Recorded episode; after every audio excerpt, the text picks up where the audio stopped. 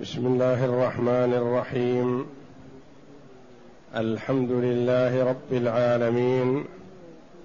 والصلاة والسلام على نبينا محمد وعلى آله وصحبه أجمعين. وبعد. بسم الله. أعوذ بالله من الشيطان الرجيم. وأن المساجد لله فلا تدعوا مع الله أحدا. وأنه لما قام عبد الله يدعوه كادوا يكونون عليه لبدا.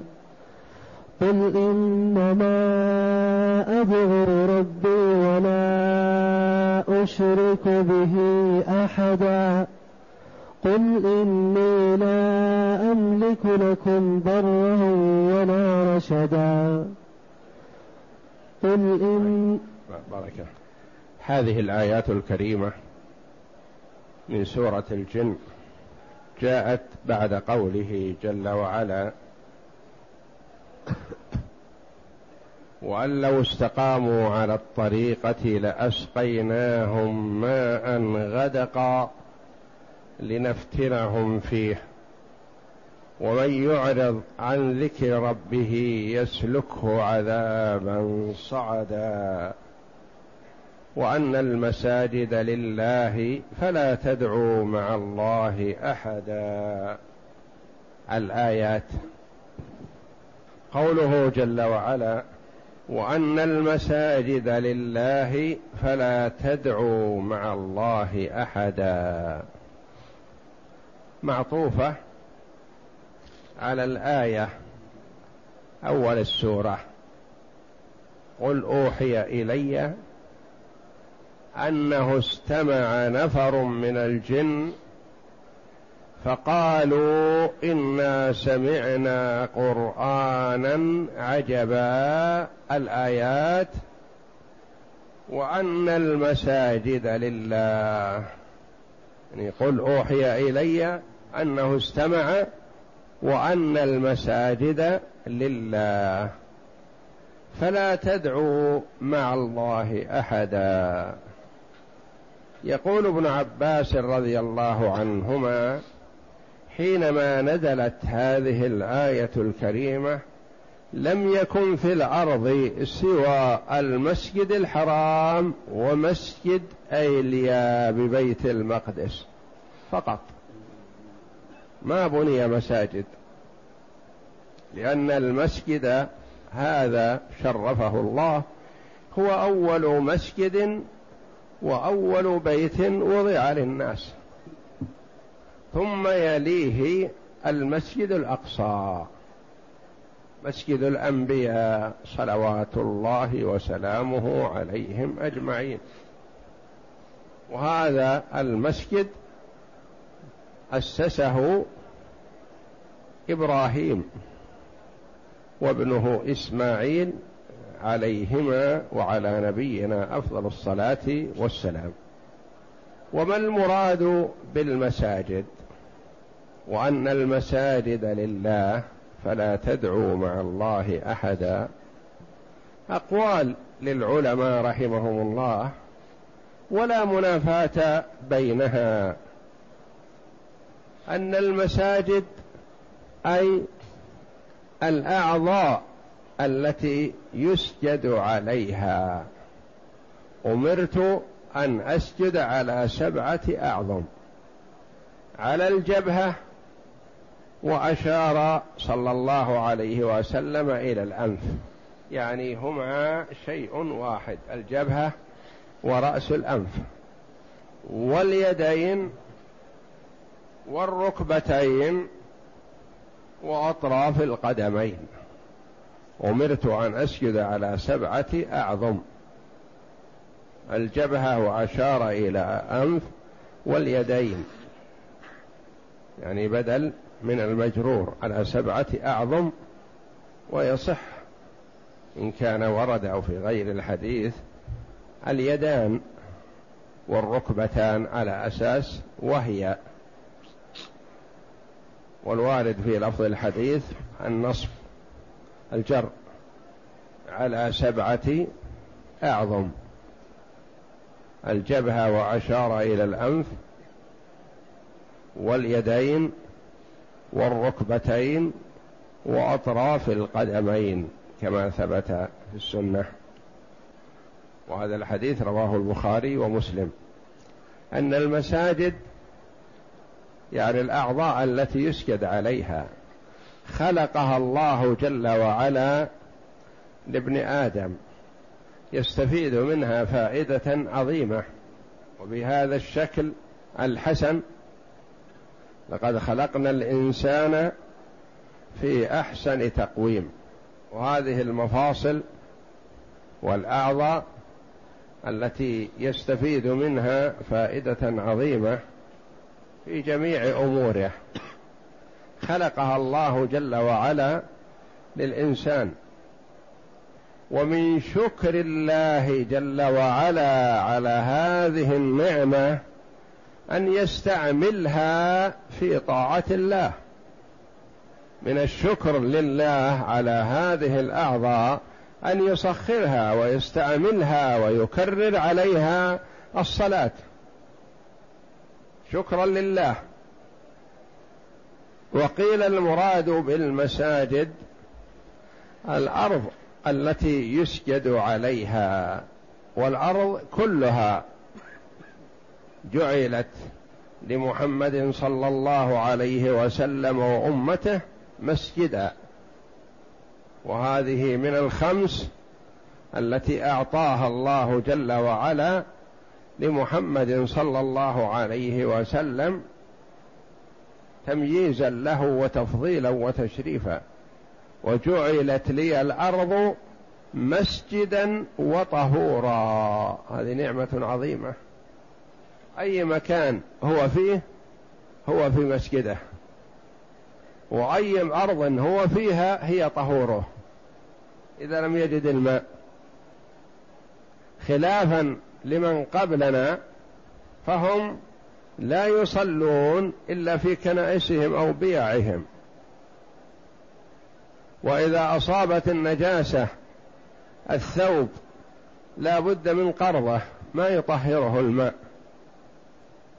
ورفع الله جل وعلا الأسرار والأغلال عن هذه الأمة والمشقة والحرج. فقيل المراد بالمساجد المباني والبيوت التي بنيت للصلاة وإضافتها إلى الله جل وعلا إضافة تشريف وتكريم لهذه البقاع. فيقال المساجد بيوت الله والإضافة إلى الله جل وعلا لا يخلو. ما أن يكون صفة وهذه صفة من صفات الله تبارك وتعالى ما تنفك عنه وهي صفة ثابتة لله جل وعلا أو إضافة أعيان ذوات إلى الله جل وعلا كبيوت الله وكناقة الله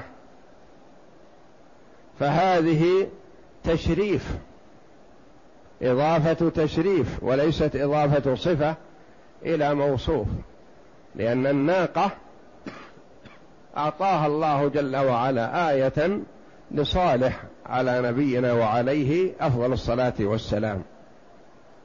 وجعل الله جل وعلا فيها من الميزات ما ميزها على غيرها فكانت تسقيهم كلهم اللبن وتشرب الماء كله. فإذا شربت الماء كله سقتهم اللبن كلهم. تأخذ الماء وتعطيهم مقابله اللبن. وهي آية عظيمة خرجت من الصخرة من صخرة صم خرجت منها الناقة تصديقا لصالح عليه الصلاة والسلام. ومع ذلك كفر به كفار قومه وتقدموا للناقة وعقروها عصيانا لصالح ولا هم مستفيدون منها فائدة عظيمة. لكن الشقاوة والعياذ بالله فيقال ناقة الله هذه إضافة تشريف والكعبة المشرفة بيت الله. إضافة تشريف. والمساجد بيوت الله في الأرض. إضافة تشريف وتكريم لهذه البقاع. يقول سعيد بن جبير رحمه الله قالت الجن للنبي صلى الله عليه وسلم لما آمنوا كيف لنا أن نأتي المساجد ونشهد معك الصلاة ونحن ناؤون؟ يعني بعيدون عنك.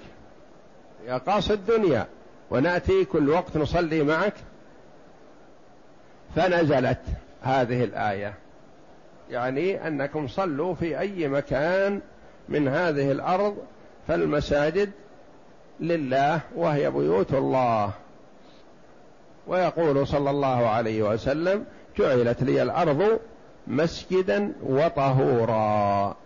فقيل المراد بها الأعضاء التي يسجد عليها وقيل المراد بها الأماكن التي يسجد بها ويصلى. قال ابن عباس رضي الله عنهما لم يكن يوم نزلت هذه الآية في الأرض مسجد إلا المسجد الحرام ومسجد إيليا ببيت المقدس. وأن المساجد لله فلا تدعوا مع الله أحدا. كان اليهود والنصارى إذا دخلوا كنائسهم وبيعهم للصلاة أشركوا مع الله غيره فأمر الله جل وعلا عبده ورسوله محمدا صلى الله عليه وسلم أن يقول وأن المساجد لله فلا تدعوا مع الله أحدا لا تدعوا غير الله. إذا دخلت المسجد مكان الصلاة والعبادة فليكن توجهك إلى الله جل وعلا وحده لا شريك له. وأن المساجد لله. هل يجوز أن تنسب المساجد لغير الله؟ نعم يجوز. من باب التعريف. من باب التعريف. والدليل على هذا قوله صلى الله عليه وسلم صلاة في مسجدي هذا خير من ألف صلاة فيما سواه إلا المسجد الحرام. فنسب صلى الله عليه وسلم المسجد إليه. ويقال مسجد بني سلمة مسجد بني زريق مسجد كذا مسجد فلان الذي بناه أو يصلي فيه ونحو ذلك. وهذا ما ينافي لأن هذا الإضافة للتعريف والبيان. فلا تدعوا مع الله أحدا. إذا قيل إذا كان المراد بالمساجد الأعضاء التي خلقها الله جل وعلا للإنسان ليستفيد منها. يقول الله جل وعلا وأن المساجد لله فلا تدعوا مع الله غيره. الله جل وعلا أعطاك وأكرمك وفضلك فلا يليق أن تستعمل هذه النعمة التي أعطاك الله جل وعلا في معصيته في الشرك. لا يليق أن تمشي ولا أن تمد يدك ولا أن تمد تثني ركبتك ولا قدمك بطاعة وعبادة غير الله جل وعلا والله هو الذي أعطاك هذه النعم.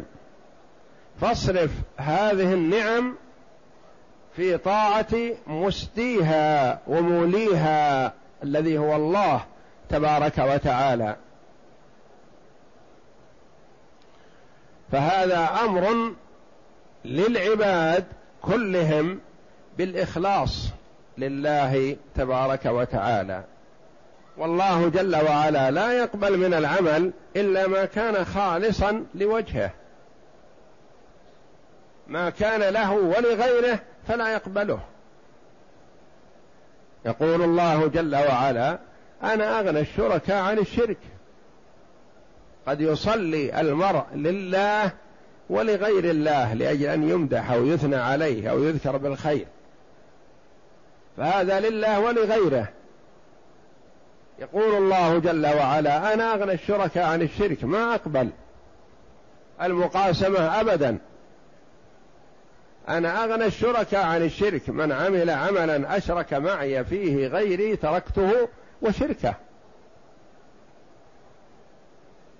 فلا تدعوا مع الله أحدا. وفي هذا لفت نظر للعباد باستعمال المساجد فيما بنيت له. ما تستعمل للدعاية ولا للمدح. مدح ناس وذم آخرين. ولا للبيع. ولا للشراء. ولا لإنشاد الضالة. هذه بيوت الله ما تستعمل إلا في طاعة الله. حتى وإن كان الشيء مباح. فيقول النبي صلى الله عليه وسلم من سمعته ينشد ضالة في المسجد فقولوا لا ردها الله عليك. هو أخونا المسلم ونحب له ما نحب لأنفسنا.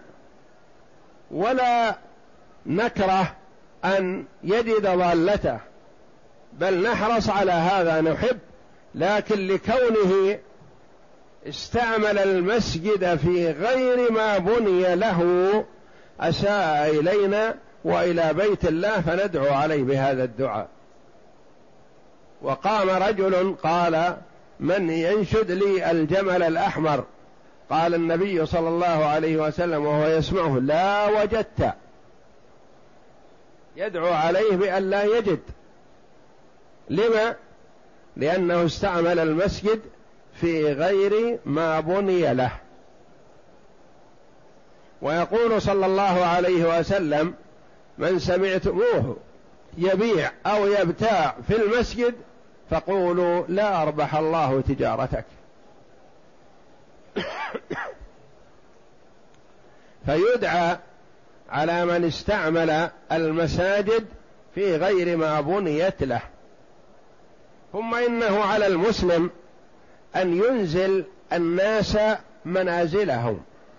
في جاهل وفيه متعلم يعرف. المتعلم يؤدب. ويؤكد عليه. والجاهل يتلطف به. فانظر إلى الفرق بين حالتين بين يدي النبي صلى الله عليه وسلم.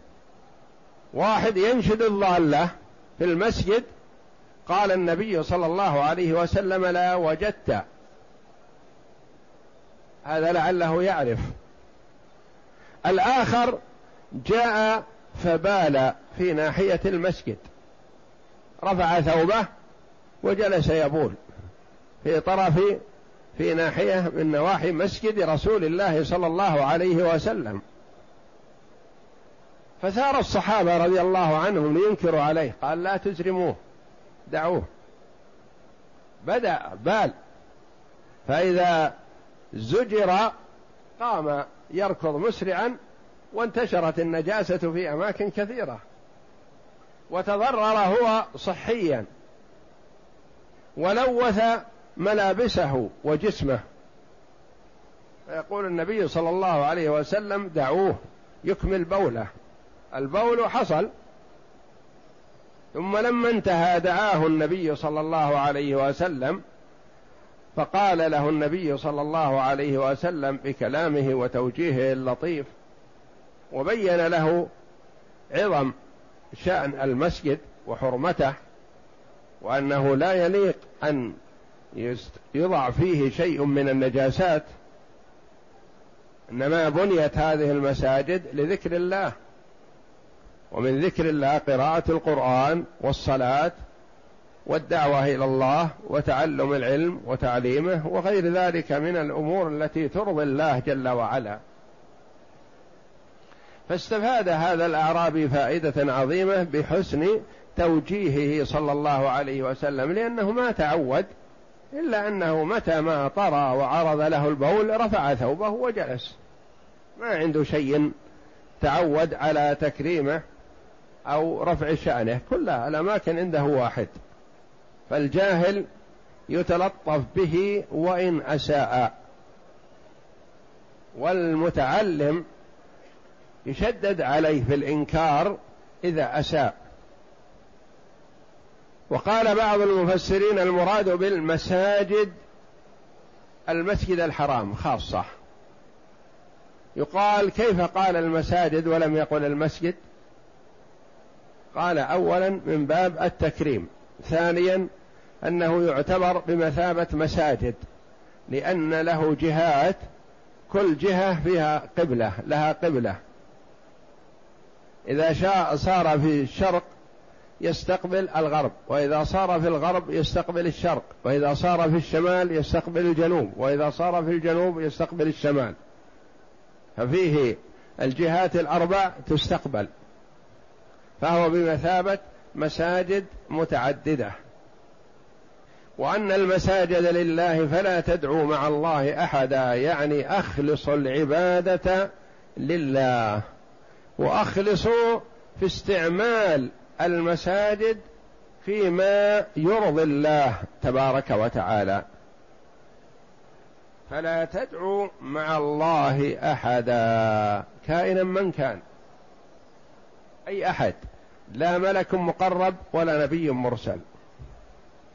ومع الأسف الشديد كثير ممن يدعي الإسلام يدعو مع الله غيره. وهو يدعي الإسلام وليس بمسلم. لأن من دعا مع الله غيره فليس بمسلم. وإن زعم أنه مسلم. كثير ممن يدعي الإسلام واقع في الشرك الأكبر. فيدعو الله يصلي ويخشع في صلاته فإذا انتهى من صلاته قام إلى القبر أو الضريح أو المشهد الذي في المسجد أو حول المسجد وخضع ودعا وتذلل وربما يخضع ويخشع ويتذلل بين يدي القبر أكثر من خشوعه بين يدي الله تبارك وتعالى. وربما لو طلب منه اليمين الحلف بصاحب القبر ما حلف إلا وهو متأكد من صحة يمينه. ولو طلب منه اليمين بالله تبارك وتعالى لربما حلف وهو يعرف أنه كاذب. لأن خوفه من سيده ومعبوده من دون الله أكثر من خوفه من الله تبارك وتعالى. وهذا انتشر في آخر الزمان وكثر. شرك أكبر مع ادعاء الإسلام. ولا يجتمعان ابدا. إذا حل الشرك ارتفع الإسلام. ولو زعم الرجل أنه مسلم صلى وصام وحج واعتمر. إذا عبد غير الله كفر. والله جل وعلا يقول لمحمد صلى الله عليه وسلم ولقد أوحي إليك وإلى الذين من قبلك لئن أشركت ليحبطن عملك ولا تكونن من الخاسرين. والله جل وعلا يعلم ازلا أن محمدا صلى الله عليه وسلم لا يشرك. ولا يقع في الشرك لأنه حفظه وعصمه. لكن هذا تنبيه للأمة أن محمد لو أشرك لحبط عمله فغيره من باب أولى. وفي هذا توبيخ للمشركين. المساجد لله. فلا يليق ولا يجوز ولا يناسب من العاقل أن يدخل بيت الله ويدعو غير الله. فمشركو قريش يدخلون المسجد الحرام ويعظمونه ويعبدون غير الله فيه بالأصنام التي وضعوها في الكعبة. ثلاثمائة وستون صنم كلها تعبد من دون الله موضوعة في الكعبة. لما فتح الله مكة لرسوله صلى الله عليه وسلم في شهر رمضان المبارك في السنة الثامنة من الهجرة دخل الكعبة عليه الصلاة والسلام وأشار إلى هذه الأصنام الموضوعة فتساقطت بإشارته صلى الله عليه وسلم. ثلاثمائة وستون صنم كلها تعبد من دون الله. والله جل وعلا يقول أن المساجد لله فلا تدعوا مع الله أحدا. وأحدا هنا نكرة جاءت في سياق النفي فتعم. ما يعبد لا ملك مقرب ولا نبي مرسل ولا ولي ولا أحد من خلق الله كائنا من كان. أفضل الخلق محمد صلى الله عليه وسلم. ما يجوز أن نصرف له شيئا من العبادة.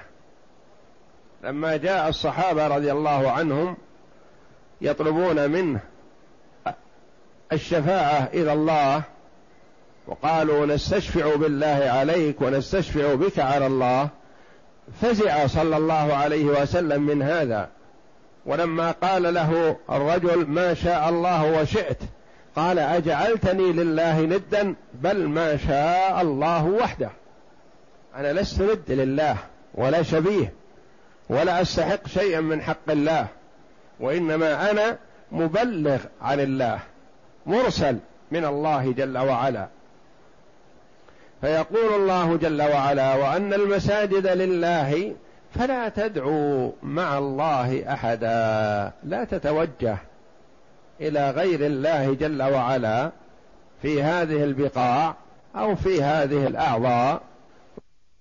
يقول تعالى آمرا عباده أن يوحدوه في محل عبادته ولا يد ولا يدعون معه أحدا ولا يشركون به.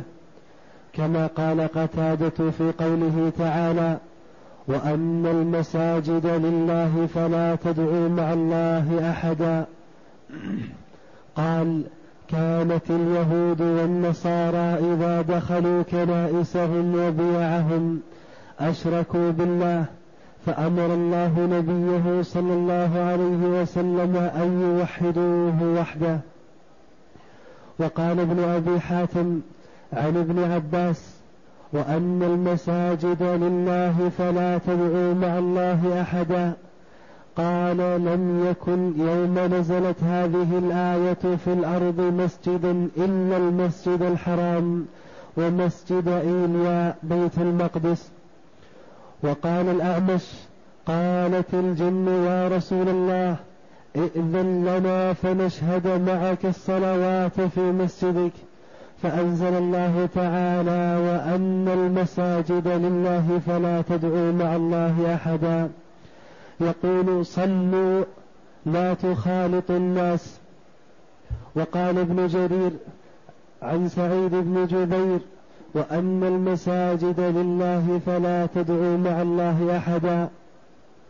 قال قالت الجن لنبي الله صلى الله عليه وسلم كيف لنا أن نأتي المسجد ونحن ناؤون أي بعيدون؟ يعني بعيدون عنك. نعم. أي لأنهم كانوا يتوقعون ما يصلح يصلوا إلا مع الرسول صلى الله عليه وسلم وفي مسجده صلى الله عليه وسلم. وهم حينما جاءوا أول ما جاءوا إليه جاءوا إليه في مكة.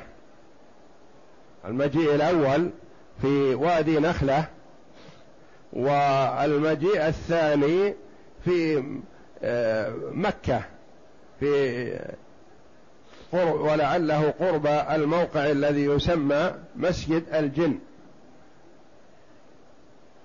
وعدهم صلى الله عليه وسلم كما سيأتينا وخرج إليهم ومعه عبد الله بن مسعود. ونحن ناؤون عنك أي بعيدون منك. وكيف نشهد الصلاة ونحن ناؤون عنك؟ فنزلت وأن المساجد لله فلا تدعوا مع الله أحدا. وقال سفيان عن عكرمة نزلت في المساجد كلها. وقال سعيد بن جبير نزلت في أعضاء السجود أي هي لله فلا تسجدوا بها لغيره.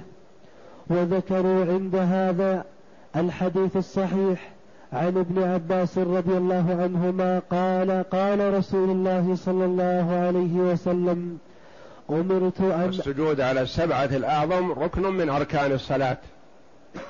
ما يتم سجود المرء حتى يسجد على سبعة الأعظم إلا إذا تعذر عليه. كانت يده مقطوعة أو رجله مقطوعة أو نحو ذلك. أو ما يستطيع أن يصل إلى الأرض أو نحو ذلك وأما مع الإمكان فلا بد من السجود على سبعة الأعظم. أن بعض الناس يجهل فيرفع إحدى رجليه أو يرفع أطراف القدمين فما يتم له سجود وإذا لم يتم سجوده ما تمت صلاته. وسبعة الأعظم هي الجبهة والأنف شيء واحد.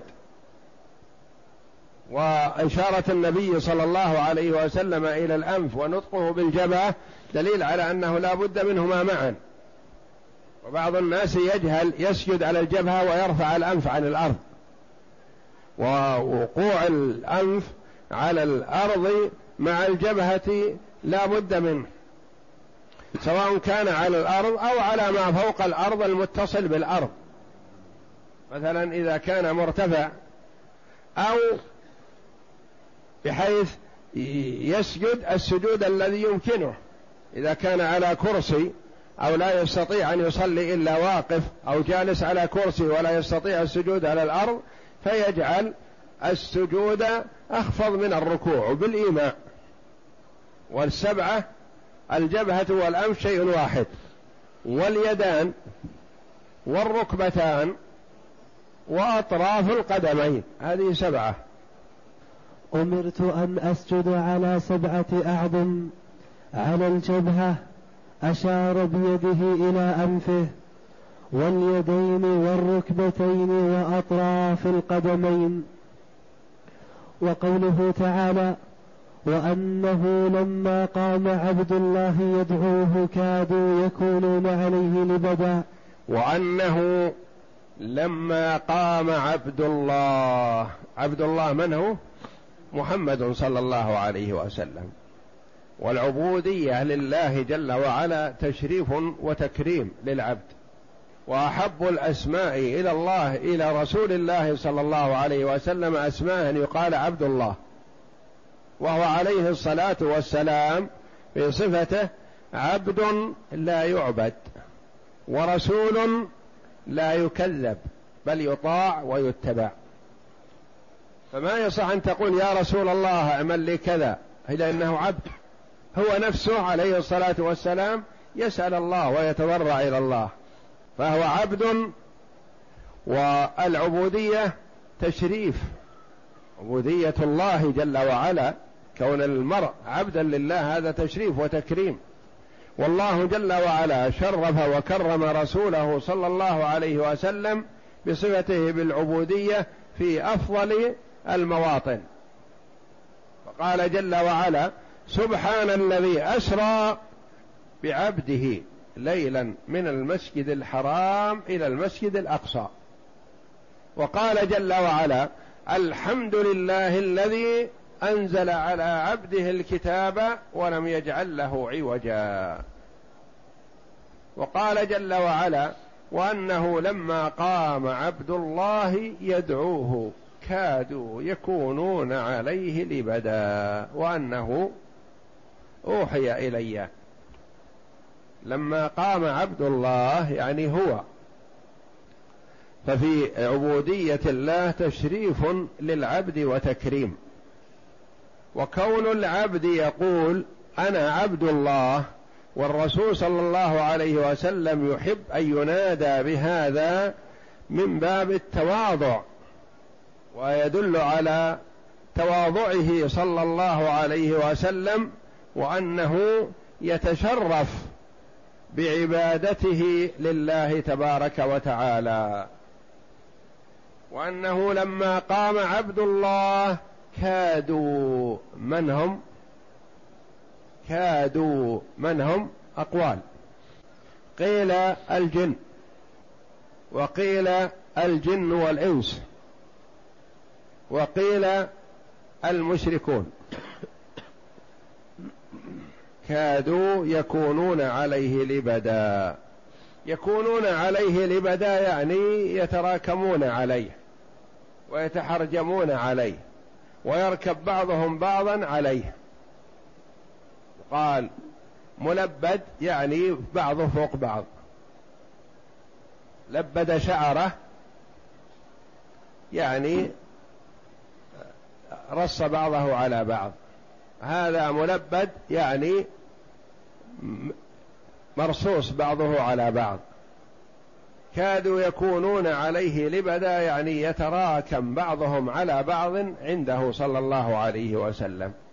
على القول بأنهم الجن. وأنه لما قام عبد الله يدعوه كادوا يكونون عليه لبدا كادوا يعني يركب بعضهم بعض لأجل القرب من فم الرسول صلى الله عليه وسلم ليسمعوا منه القرآن. ومتى هذا؟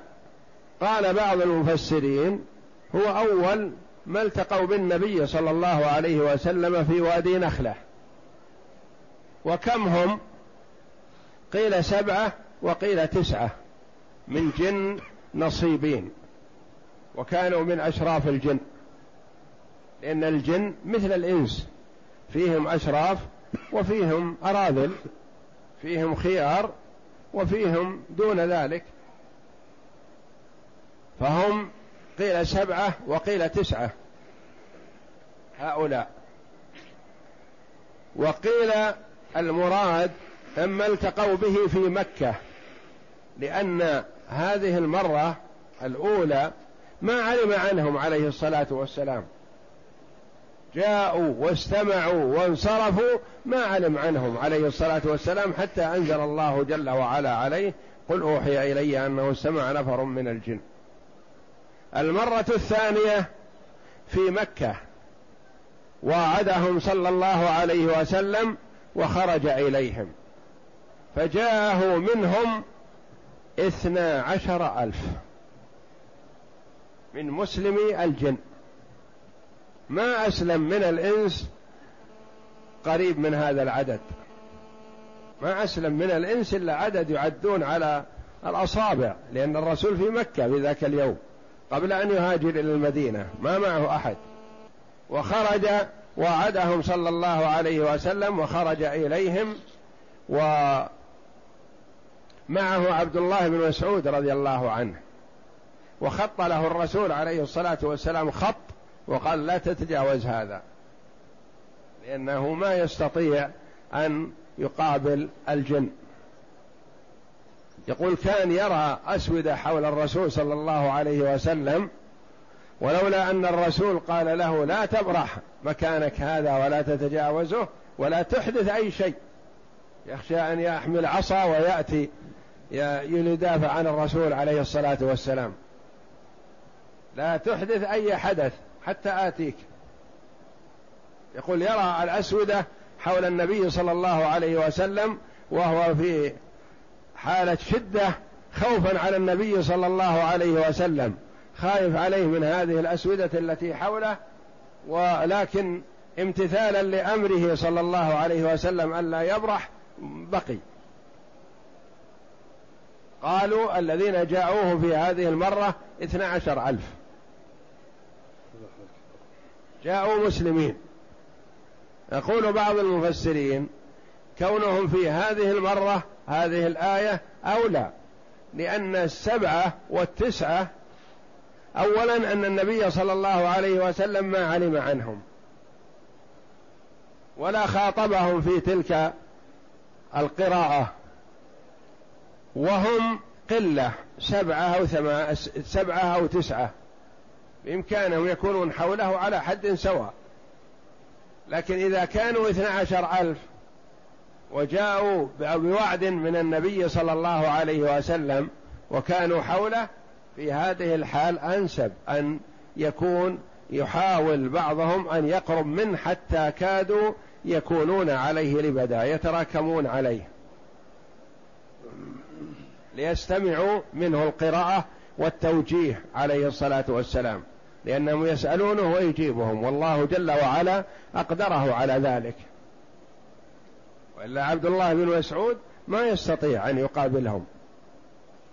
وأنه لما قام عبد الله يدعوه يعني يدعو الله يدعو الله ويدعو إلى التوحيد ويبين للجن ما يجب عليهم.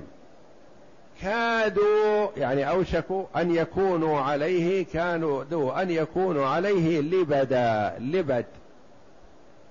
فيها قراءات متعددة لكن المشهورة قراءة الجمهور لبدا والقراءة الثانية لبدا. بضم اللام وفتح الباء. والأولى قراءة الجمهور لبدا بكسر اللام وفتح الباء. فلعل هذا المجيء هذا اللبد كان حينما وعدهم في مكة عليه الصلاة والسلام. يقول كانوا بحجون مكة. واللبد واللبد الشيء المتجمع المتراكم بعضه على بعض. كما قال الله جل وعلا عن أبي جهل في قوله تعالى أهلكت مالا لبدا يعني في عداوة محمد. صرفت أموال عظيمة لأجل عداوة محمد. وأنه لما قام عبد الله يدعوه كادوا يكونون عليه لبدا. كادوا قلنا فيها؟ ثلاثة. أنه كادوا يعني الجن.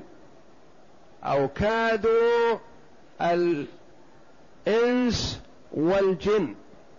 اجتمع كفار الإنس وكفار الجن وأرادوا التغطية على دعوة النبي صلى الله عليه وسلم حتى لا يسمعها أحد. وحرصوا على أن يقضوا عليها على أول خروجه صلى الله عليه وسلم. كادوا يكونون عليه لبدا لكن الله جل وعلا أبى إلا أن يظهر دينه. وقيل المراد كادوا أي مشركوا العرب أرادوا أن مثل المعنى الثاني أرادوا أن يمنعوا الناس من استماع دعوته صلى الله عليه وسلم وحرصوا على أن يغمتوها ويقضوا عليها على أول خروجه صلى الله عليه وسلم. ما يريدون يعني يت... كأنهم أرادوا أن يغطي بعضهم على بعض على دعوة محمد صلى الله عليه وسلم.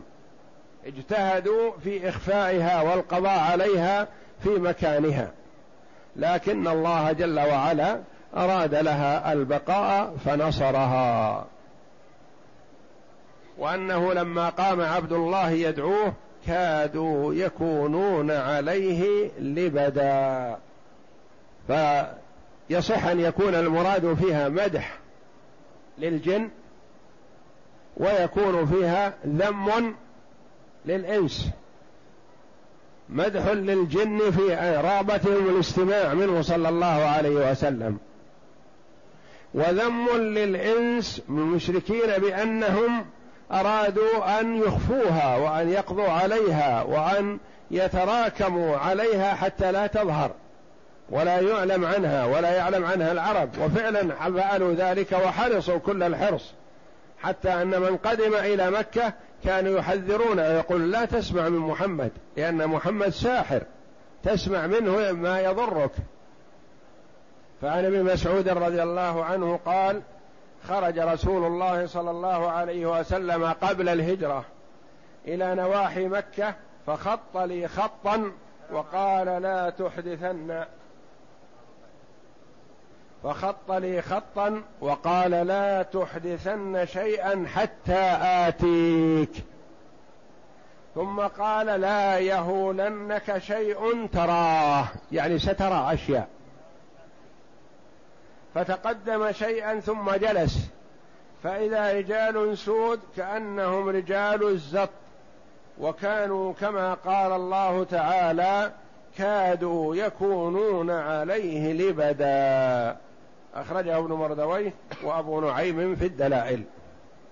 وعن ابن عباس رضي الله عنهما في الآية قال لما سمعوا النبي صلى الله عليه وسلم يتلو القرآن كادوا يركبونه من الحرص لما سمعوه ودنوا منه فلم يعلم بهم حتى أتاه الرسول فجعل يقرئه قل أوحي إلي أنه استمع نفر من الجن أخرجه ابن جرير وابن مردويه.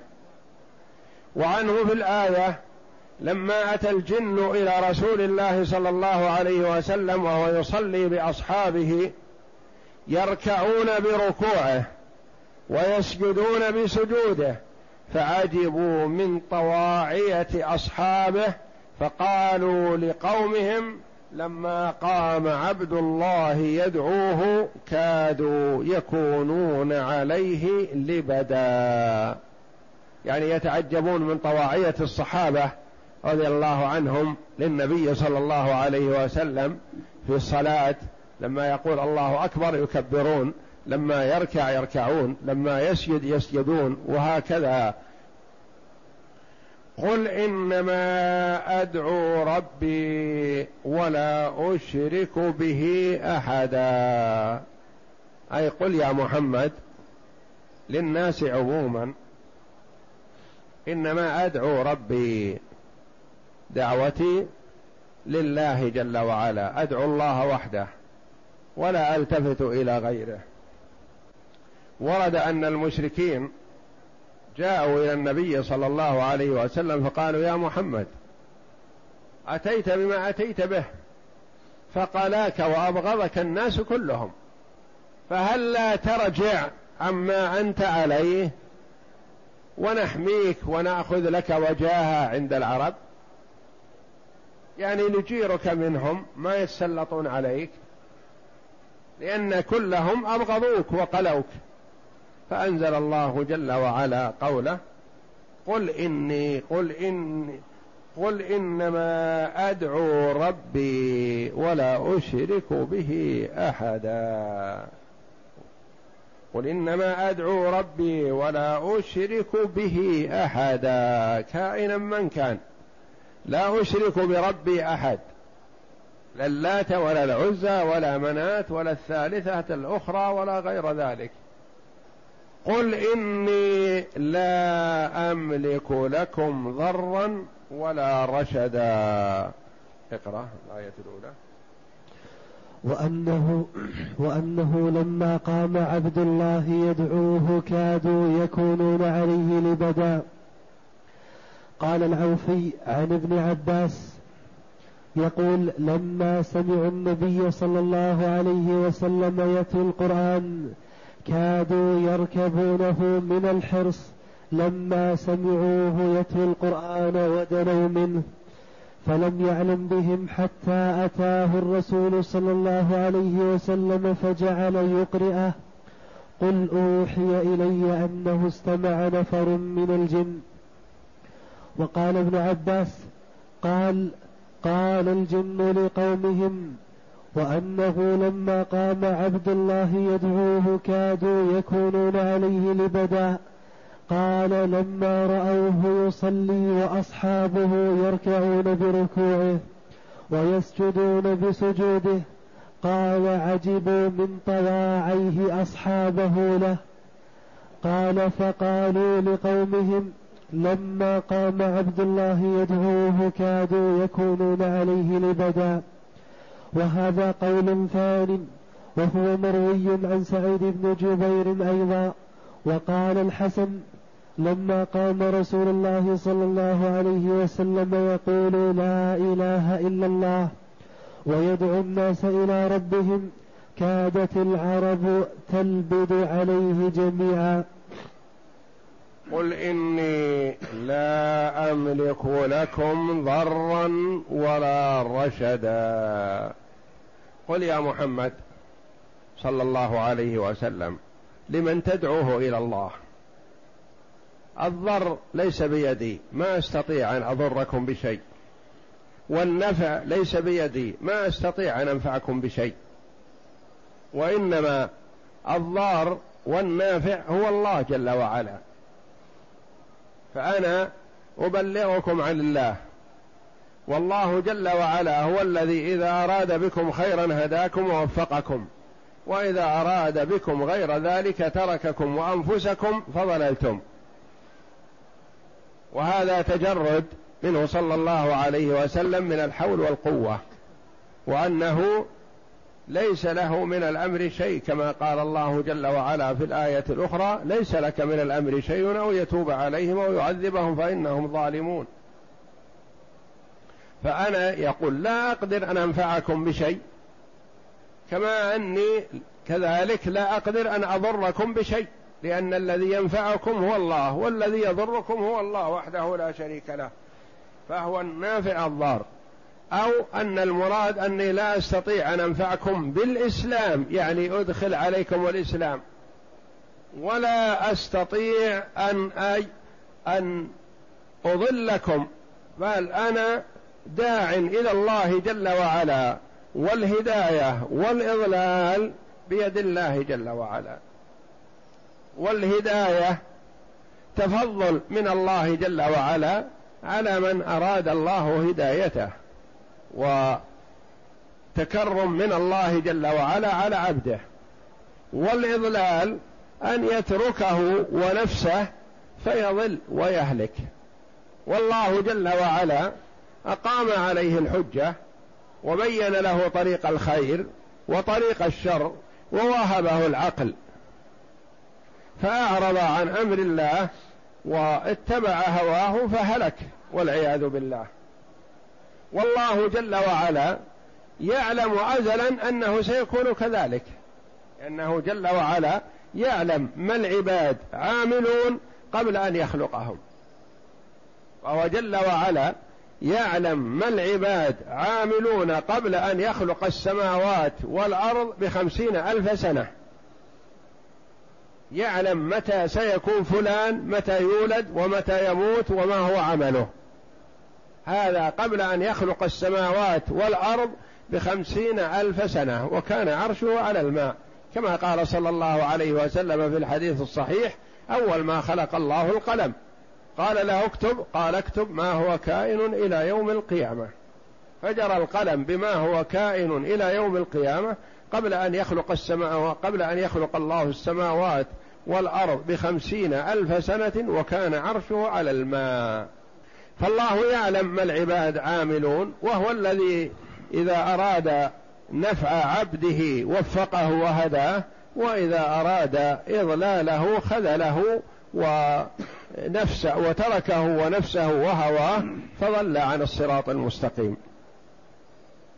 والهداية بيد الله والإضلال بيده وعلى العبد أن يسأل الله جل وعلا وأن يتضرع إلى الله جل وعلا بطلب الهداية والحذر من الشقاوة وأن يحاسب نفسه وأن يفكر في عمله وأن ينظر فيه أهو على خير فيحمد الله جل وعلا على ذلك ويسأله الثبات والاستمرار على الحق أم هو على خلاف ذلك فيرجع ويستغفر ويتوب إلى الله جل وعلا والله يتوب على العبد إذا تاب من ذنبه قبل مماته. قل إني لا أملك لكم ضرا ولا رشدا. لا أملك ضر ولا نفع ولا غواية ولا رشد. ما بيدي من الأمر شيء وإنما الأمر بيد الله جل وعلا وحده لا شريك له. اقرأ. قل إنما أدعو ربي ولا أشرك به أحدا. قال لهم الرسول صلى الله عليه وسلم لما آذوه وخالفوه وكذبوه وتظاهروا عليه ليبطلوا ما جاء به من الحق واجتمعوا على عداوته. إنما أدعو ربي أي إنما أعبد ربي وحده لا شريك له وأستجير به وأتوكل عليه ولا أشرك به أحدا. قل إني لا أملك لكم ضرا ولا رشدا. أي إنما أنا بشر مثلكم يوحى إلي وعبد من عباد الله. ليس لي من الأمر شيء في هدايتكم ولا غوايتكم بل المرجع في ذلك إلى الله عز وجل. والله أعلم وصلى الله وسلم وبارك على عبد ورسول نبينا محمد وعلى آله وصحبه أجمعين.